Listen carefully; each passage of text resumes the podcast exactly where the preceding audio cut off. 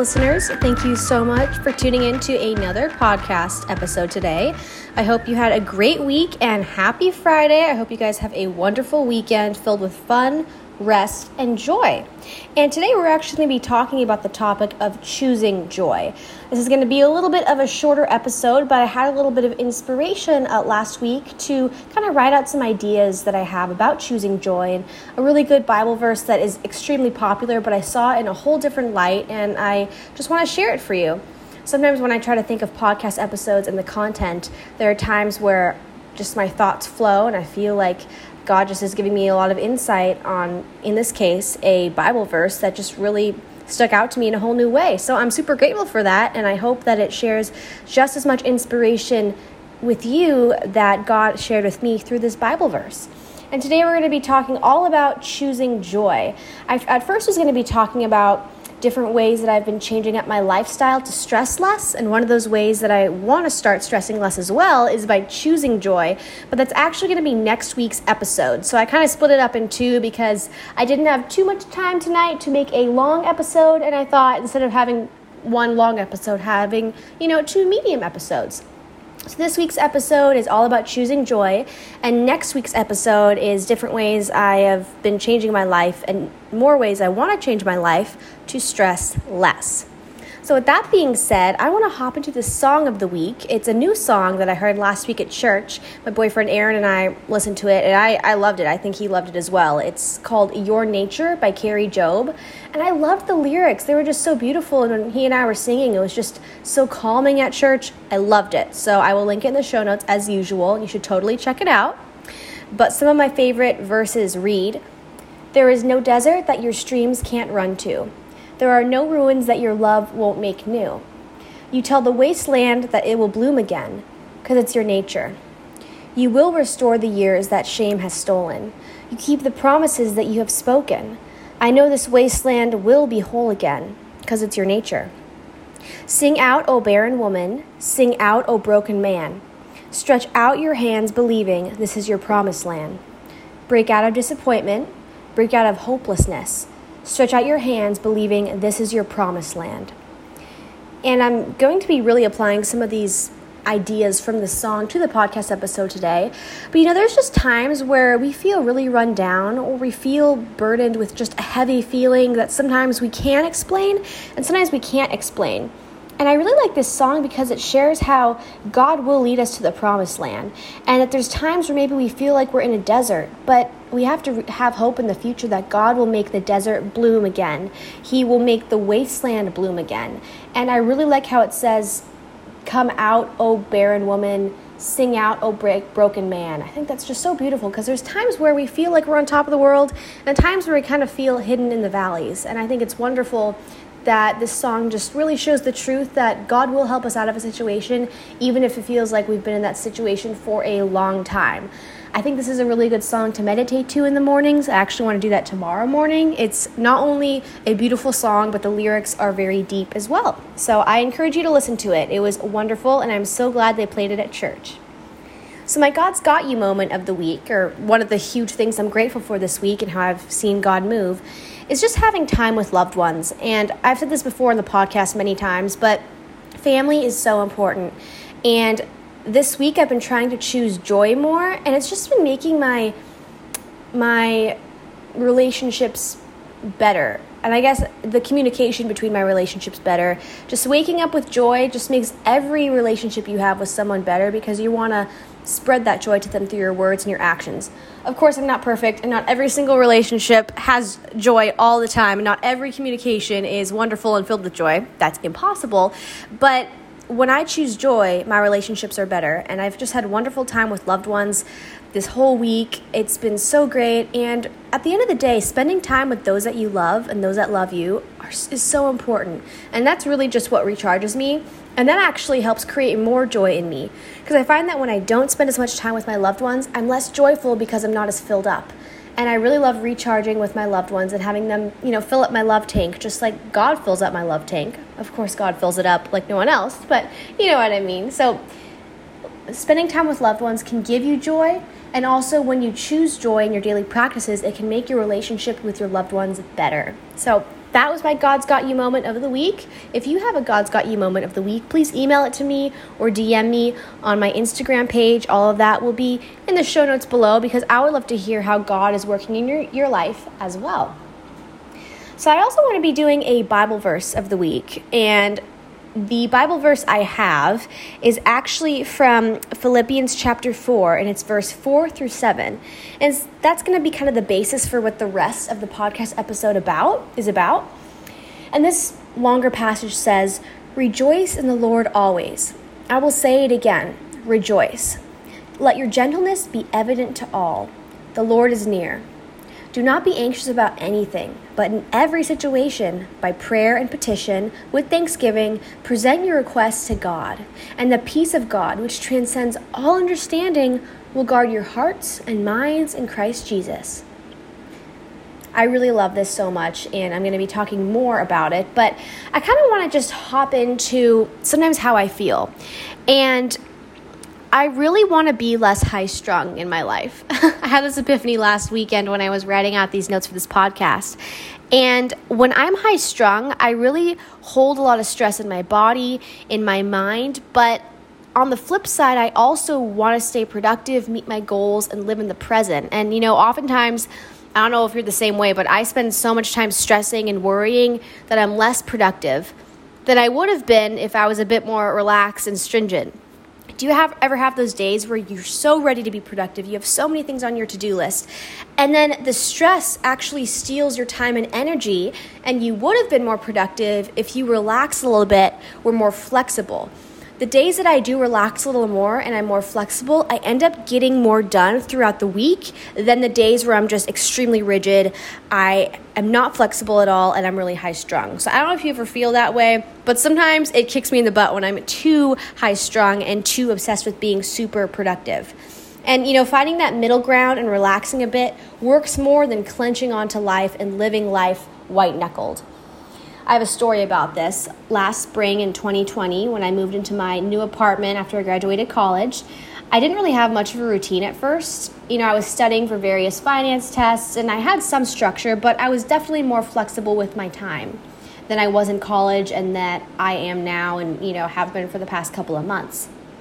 I wasn't as strict with my lifestyle and I had a more laid back tone.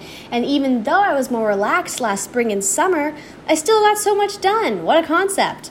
I passed my finance tests, but I still had joy and peace in my life.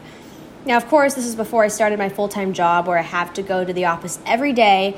But, you know, the main point of this story is that when you chill more, let go of control and let go of fear of not having a strict routine, you will still be productive, but also feel more at peace. For those of you listening to this that are naturally more relaxed, flexible, more of the type B personality, you're probably thinking, of course, this is why I work this way. But for those of you listening that are type A and really want to be productive, I want to tell you that from a type A person, having a little more flexibility in your life won't kill you and it will actually help you so much. This is something I've been wanting to implement in my life more, finding that middle ground. And of course, I still want routine. I still want to get many things done. I want to plan a lot of fun events with my friends and dates with Aaron, and also stay on top of my health. But I also want to have more joy and peace in life. And this past week, I have had more joy and peace in my life because I've let myself be a little more flexible. I'll be sharing specific ways I've been able to do this in next week's podcast. And you know, in the past, I was able to have both of the things of flexibility and productivity, and I know I could have it more again. I'm definitely on the process. I've only been doing it for like four days this week, and I know it's to be definitely an uphill battle sometimes where I'm fighting the desire of I need to be super productive, but I'm also really burnt out.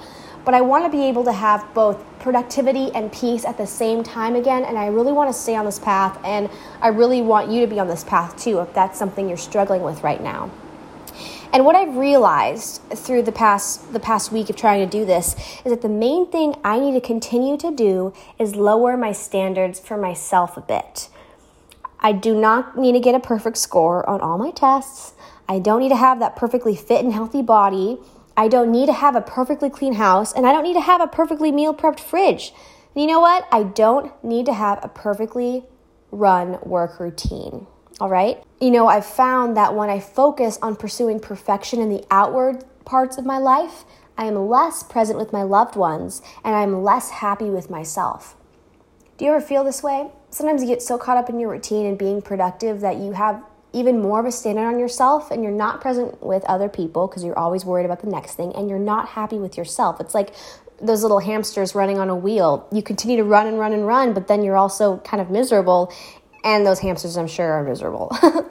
um, but the joyful personality that God gives me really turns negative, and I have a low self worth when I burn myself out with this type of productivity and having these standards. And I know that I've just shared a lot about myself and what is going on, but I really want to share my current thought process and ask if you feel this way too. Or maybe do you know someone else who's been feeling this way? If so, you know, that's really why I wanted to encourage you guys with the verse this week.